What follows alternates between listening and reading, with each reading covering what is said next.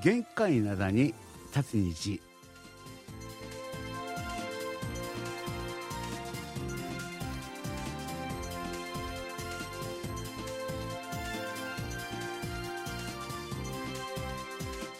2月19日月曜日の限界灘に立つ日皆さんお元気でしょうか？ドクターシンことシンニョンです。皆さんお久しぶりでございますね。私ですね、一週間休んだだけなんですけれども、なんか今回ね、非常に長く感じましたね。なんかね、ある一週間休んだだけなんだけれども、なんか全てがですね、なんかこう、あの、新鮮に感じるね、そういう感じであるわけなんですけれども、さて、あの、一週間ですね、ブランクができてしまったんでね、ちょっとこの話題に持っていくのがね、ちょっと心苦しいっていうのかな、今更っていうなんかそういう感じね、そういう感じもするんですけれども、ただですね、もう一旦ですね、ちゃんとこの話もね、終わらせないといけないっていうね、うん、そういう感じもありますし、またですね、まあこの件がですね、今なんか複雑な、あの、あの予想をね、こう呈してるんですよ。韓国では、特に韓国ではね、うん、そういうこともあるんでね、この話をね、したいなっていうふうに思ってるんですけれども、だから、さっきからお前、その話、その話で何の話だよって、そう、すいません、あの、サッカーの話で、ね、アジアカップサッカーの話であるわけなんですけれども、確かにね、あの、一週間前、あの、大会としてはね、あの、アジアカップね、終わりました。あ、思ってもいなかったような状況でね、うん、日本も韓国も敗退ということで終わってしまったわけなんですけれども、まあ、日本も韓国もね、不本意、不本意、不本意じゃないな、なんて言えばいいのかな、あの、不甲斐ない、不甲斐ない負け方でですね、終わってるんで、こう、なかなかね、あの、戦後処理ね、あ、なんでこうなってしまったんだみたいなね。そうそういうところで日本もいろんな意見が出てるみたいなんですけれども韓国の方はね今ね相当ひどい状態になってるね。で特にですね韓国はあのヨルダンにね準決勝で負けたわけなんですけれどもこのゲームね皆さんはねあのちょっとテレビで見れなかったんであのちょっとわからないっていうふうに思うわけなんですけれども本当に信じられないぐらいにこう無気力な戦い方あの不甲斐ないっていうのが本当に一番当てはまるような、うん、そういう感じ。だから日本の負け方と違うんですよ。やり合っててこうやってああ結果的に負けてしまったではないんです。なんかもう最初からなんかこう全然やる気ない。で私たちねやっぱり思うのはその前にね2つの大きなドラマがありましたですよね。あのあのねサウジアラビアとですねあのなんだあのオーストラリアねあれ劇的にねあのえあの PK まで行ったり延長の終わり頃にね、うん、あのすごいシュートでまああのそのみのシュートでねあの終わったわけなんですけどもそういうドラマがあっただけにまあそういうあれでも疲れてしまったんだよね。見る限りもう選手がやる気ないっていうのかねそういう感じがこう見えていたところがねそういうところがまあファンとしてはファンとしては非常に心が痛かったわけなんですけれども実はそれは疲れだけの問題ではなかったみたいな感じね。そういういろんな問題があって結局あのクリンスマン監督ね首飛びました。首が飛んでしまって。であともっとこうひどいのは実は、まあ、ヨルダンとのねその準決勝の前の前夜にですね韓国の選手同士のですねいざこざがあったみたいなね、うん、そういう話がですねあの報道されましてそれがですねまああの韓国社会ではねもう連日のようにねこう大騒ぎに、ね、なってるわけなんですけれどもこの件ちょっと今日の今日話せるかどうかわからないけど今日もし今日話せないことであったとしても近いうちに話してねこの件ねちょっとまとめてねこれはちょっと何て言うのかな世代間のあの価値のぶつかりのぶつかってる部分もあったり、あといろいろね、こうね、私たちね、あの日本の方でもね、ちょっと考えさせるような、うん、そういう出来事であるんでね、それはね、その時にまたあの、時間をとってね、話をするとしてですね、一つはっきりしていることはですね、まあ、あの、この件によって、この事態によってですね、韓国のですね、今の国家代表チームね、あの、このナショナルチームっていうのは、もう危機的状況、今これどうどうすればいいんだ、これどういうふうに解決するすればいいんだみたいなねそういうねあの状況であるわけなんですけれども、まあ、あの韓国のですねあの国家代表チームはですねこう長い長い冬にねこう閉ざされるようなねそういう状況になったっていうね、うん、そういうことですよね。ということで冬ということでですねボンドの曲で「ウィンター」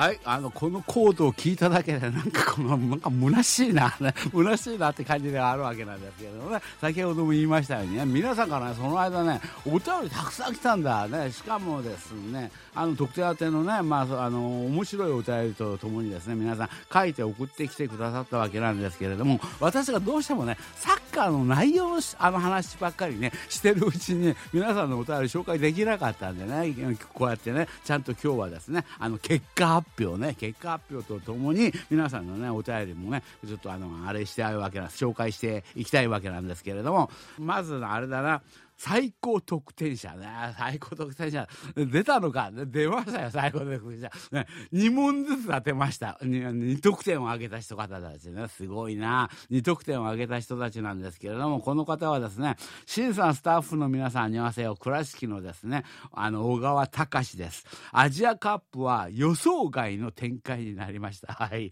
まさかのですね、あの、韓日が共にですね、敗退するというね。うわーね。ああのカタールがですね、まあ、あの2大会連続の、ね、優勝で終わりました。あカタールが、ね、優勝してしまいました、ね、もしかするとこれがね順当な結果だったのかもしれません。本当ですか？いや私韓国の人たちはそれ認めてたのいやいや違うね。違うということで、まあ、今、ね、非常にですね問題になってるわけなんですけれども。でですねあの、まあ、それは順当だったのかもしれない。であのカタール開催ということでありますのでやはりですねホームね、ホームっていうのはあの絶大ですよね。あのちょっとですね、あの去年の成績があの良すぎたので、こちょっとね前のめりにね考えてしまった、期待してしまった感じがありました。これ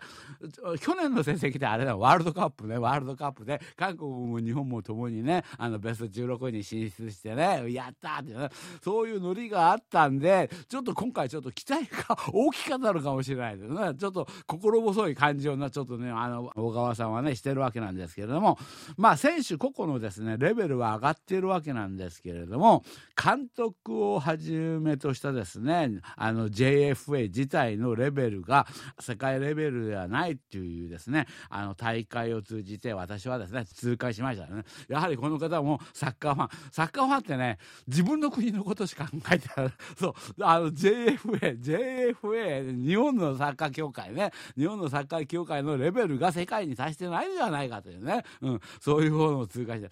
今韓国はですねあの、まあ、あの韓国のあのサッカー協会は世界のレベルに達してないではなくてこの存在自体がちょっとこれはおかしいんではないかというね、まあ、そういう状況であるわけなんですけれどもまああの、まあ、そういう感じをねあの痛感したね。あの最強ジャパンっていうのはですねまだまだ先のようですね。韓国代表もあのソヌンミン選手もですねもっとですねこうあの通じ合える、まあ、息の合ったですねレベルの選手があの出てくればあの最強になるのかなというふうに感じましたね。次の得点当てクイズはあのワールドカップになりますよね。あの2年もあるわけなんですけれどもそれをね楽しみにしたいっていうふうにねあのそういうふうに思っております。それはそれでは失礼します。実はこれないんだよ。これないんだ。すいません。詳しい話はまたね次回ねあの機会ある時にして。これないんだけどな。だけどまああのそれでねこの方はね小川さんはね 2, 2得点を挙げてるわけなんですけれども1得点ちょっと怪しいんだな。あのこあのこういうお便りも来てたんだよねその時に。あの得点当てた時に「あの C さんあの日本対バーレーン私ビンゴでした。当てました」ということでね。で話の話を見てみると実は韓国がねオーストラリアにねちょっと勝てそうもないっていうふうにことをちょっと思ったみたい本当は。本当は思ったんだけれどもこの番組で企画でね企画上ねあの最後には日本と韓国が決勝戦でやるんだみたいなねそういうのを掲げてるだけにドクターシンのことをちょっと考えると韓国負けるでしょみたいなことを予想するのはちょっとおかしいんで一旦あの2対1にしときます。だけどこれで当てたじゃないこれ当てたそうこれは私のおかげよこれは。でまあ本人とはちょっと本人の意見とはちょっと違うんだけれども一旦この番組を考えて番組を立ててあの点数をね2対1にしたらこれビンゴでした。そういう感じであるわけなんですけれども。あとねあの上森好美さんねこの方は全くのあのサッカーの素人でございますけれどもあの韓国とですねサウジアラビア戦ねあれは本当面白かったですね。ハラハラドキドキでした。ってのは本当ですか？素人って怖いんだよね。あまり考えずにポッポッとあの数字出してくると当たったりするんだよね。ビギナーズラックみたいなね、うん、そういう感じでこの方も2点2点ねあのつまりあのサッカーの大御所とあサッカーの素人2人がですねこの2得点ずつを当ててですねあの最高得点ねそういう感じでねあったわけなんですけれどもね。であの残りの方たちはですね1点ずつね当てた方なんですけれどもこの方もね紹介しましょうかね。あの西川正治さん正治さんね韓国のですねタフなサッカーはまあアジアのねあのいろんな国々のですねお手本でございますよね。あの最後の最後までですね諦めないでね粘ってね攻撃をしていくその姿勢がですね大逆転につながったというふうに思っています。ね。私もですねサッカー得点当てクイズこれをね1問当てることができました。ね。それはですねあのオーストラリアとあの韓国の試合ねあれ2対1みんなこれで当ててるんだね。みんな当ててる人たち見てるとあの1点ずつ入れてる人たちはねみんなねこのねオーストラリアと韓国の試合をね 2対1でそうこれやっぱ妥当な数字っていうのかな、うん、オーストラリア強いチームでであるので韓国が、まあ、その簡単には勝てないだろうね。そういうことで、まあ、2対1っていうね。このあの予想が私もですね見事に的中して本当に良かったです。ね、あの最後のですねあのソヌンミン選手がね私がもう全ての得点当てクイズで外れかけていたわけなんですけれどもそれを見事にあのフリーキックフリーキック見事にねブワーッと負けながらね入れましたですよね。それで2対1になったわけなんですけれどもそのソヌンミン選手が私を救ってくれた。ね。本当にその得点っていうのはですね芸術そのものです芸術芸術私をこう当て私の予想を当ててくれたってねそういうことで心からありがとうとお礼を言いたいです そういうことでありあったわけなんですけどね。まあ本当今回はね浅香さんもねいろんなお便りね毎回毎回ね、まあ、楽しい話とともにね送ってくださったわけなんですけれども結果的には1点を入れるのにとどまったそうが1点かねだけどなかなかこれはね、うん、まあ意義のあるね一点ではなかったのかねそういう感じなんですけどね。で次この方あのこの方はもう1点シュートを決めた方です。あの松本拓也さんなんですけれども私はですねあのこの前のねあのこの一連のですね限界なだに立つ虹月曜日のね限界なだにの立つ虹を聞いて一つ気がつきました。ね。1月のですねこの前のねラジオ体操のですねテーマっていうのはあの2024年にですねこれだけは絶対にやるぞっていうねそういうことがテーマでありましたよね、うん、そういうですね。で私もですね私の決意をですねあの投稿したわけなんですけれどもも今回気づいた。これはなんかもしかするとですね新さんの決意っていうのかな、うん、新さんの決意に私は気がついてしまいました。それはですねあのサッカーのあの国際大会で日本と韓国が出場するねそういう大会はですね必ずですね月曜日の限界などであの得点当てクイズ、ね、これをやりながらその話題で盛り上げるぞというドクターシーの執念のようなねそういうことを私は気がつきました。なるほど。これうまいね。あの、技あり、技ありって感じだよね。まあ、シンさんがね、そういうふうにね、宣言してしまえばね、まあ、誰もね、文句を言わないというふうに思いますよ。あ、そう、文こう言ってくる方はいなかった。文句を言ってくる方はいなかったわけなんですけれども、お便りその間にちょっと書いてこなかった人たちが何人かいたりするんだけど、それがちょっと気になるところではあるわけなんですけど、まあまあそうかなっていうね、うん、そういう感じでね。でね、それにしてもあの、イラン戦のですね、日本は、まあ、新さんもですね、おっしゃっていましたけれども、前半のですね、あの、35分ぐらいまではね、ボールを支配することがね、多く、まあ、シュートもね、日本はね、そこそこね、あの、打ってたね、そういう感じで、明らかにですね、まあ、優勢でした。ところがですね、あの、前半の終わりぐらいのところからですね、イランのね、あの、反撃っていうのが凄まじく、それがですね、後半終了までですね、全くこう、衰えることなく、こう、攻撃がですね、続いた。ね、あの、打つ手がないというふうにですね、新さんがね、おっしゃっていましたけれども、まさにですね、日本代表チームは、あの、まるでですね、なすすべがないまま、PK 戦に入ることもなく、あの、あの押し切られてしまったような感じ、うん、そういう感じ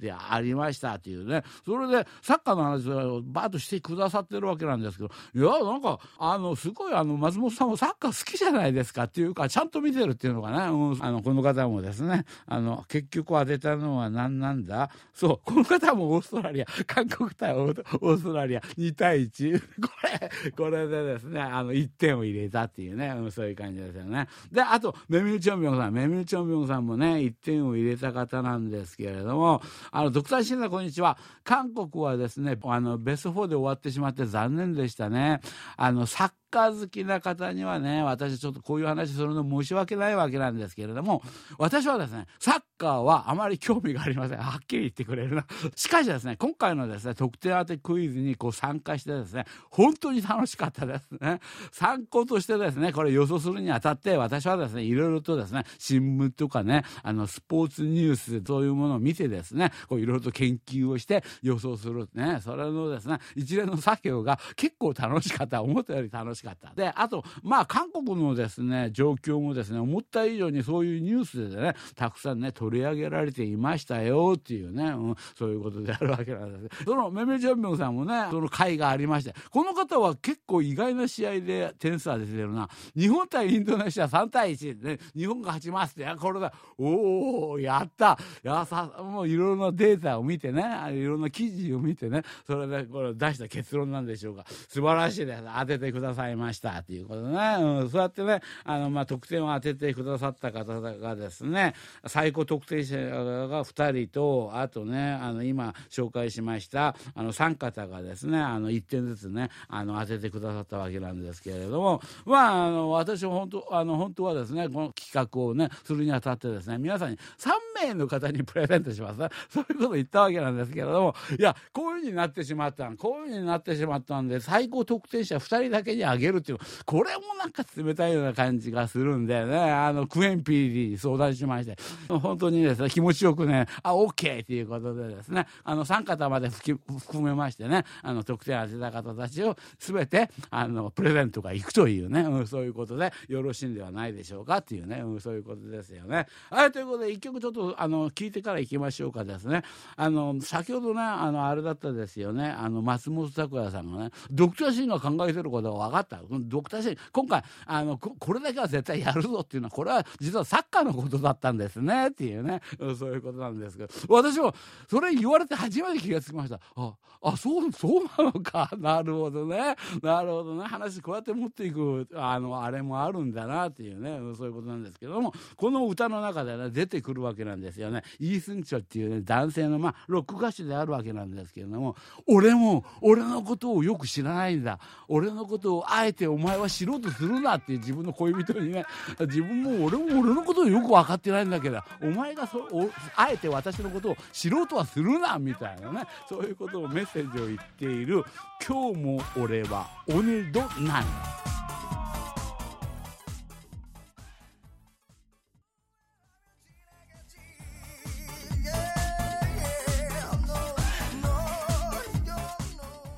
はい、あの、イー・スンチャルさんの曲でね、オヌルドナン、今日も私はっていうね、うん、そういう曲であったわけなんですけれども、あのね、そうやってね、得点を当てた、得点を、まあ、クイズで当てた方たちは、まあ、そういう方たちがいらっしゃったわけなんですけれども、当てられなかったたくさんのですね、犠牲になってしまった方たちがいらっしあのいらっしゃるわけなんですが、その中で、お便りをね、ちょっとね、面白くずっと書いてくださった方がいらっしゃるんでね、この方ちょっと紹介しましょうかね。この方ですね、あの、新潟県のですね、今井康さんでございますけれども、ね、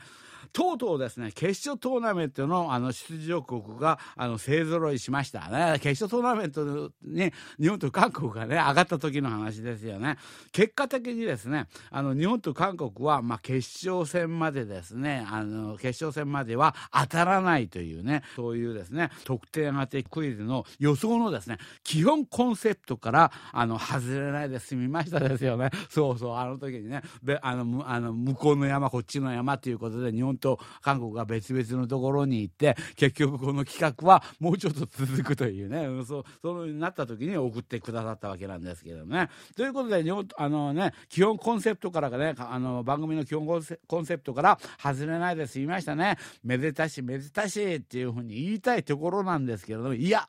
全くめでたくはありませんね。これまでですね、私全6試合の予想を私は全て外しました。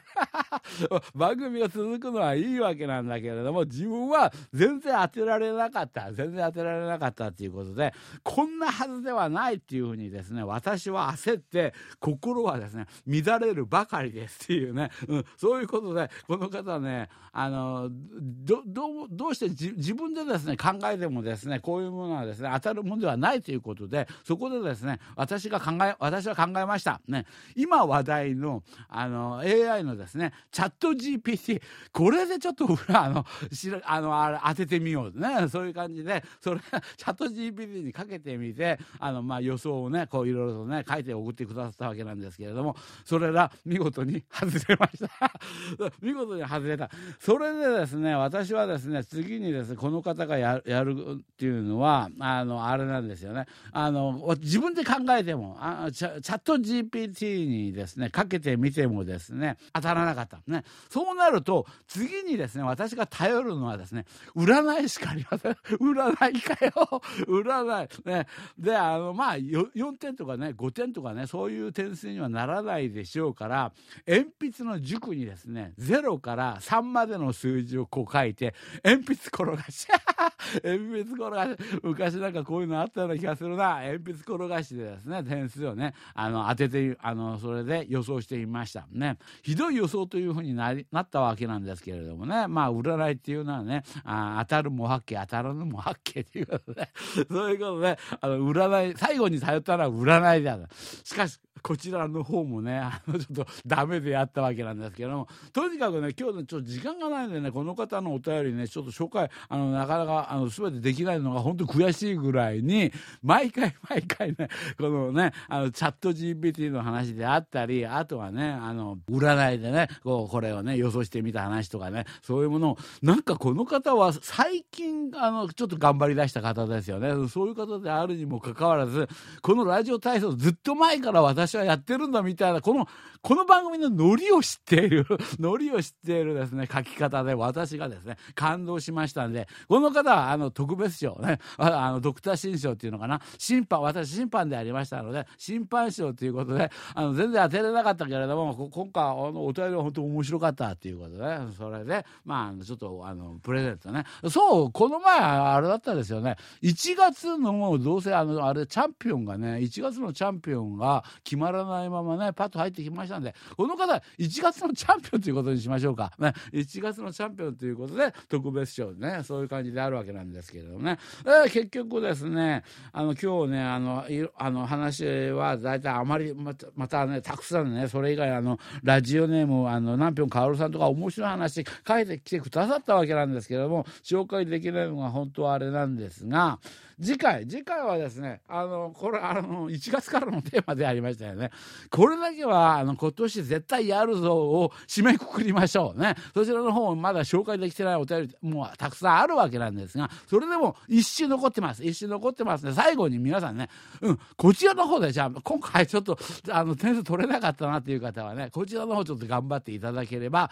こちらちょっと、今のところ、え？うん、すごいっていう、ね、そういうお便りは今のところ来てません。うん、で、まだ、あの、チャンスあると思いますんで、皆さんね、こちらのをちょっとトライしてくださいね、っていうことで、お便り待ってますっていうね、そういうことですよね。はい、ということでですね、今日もお別れの時間になってしまいました。今週はね、土曜日と日曜日にね、軽ドラマ研究所ありますよね。そちらの方で会いましょうね。これまで、ドクターシンことシンニョンでした。よろぶん、あにょいせ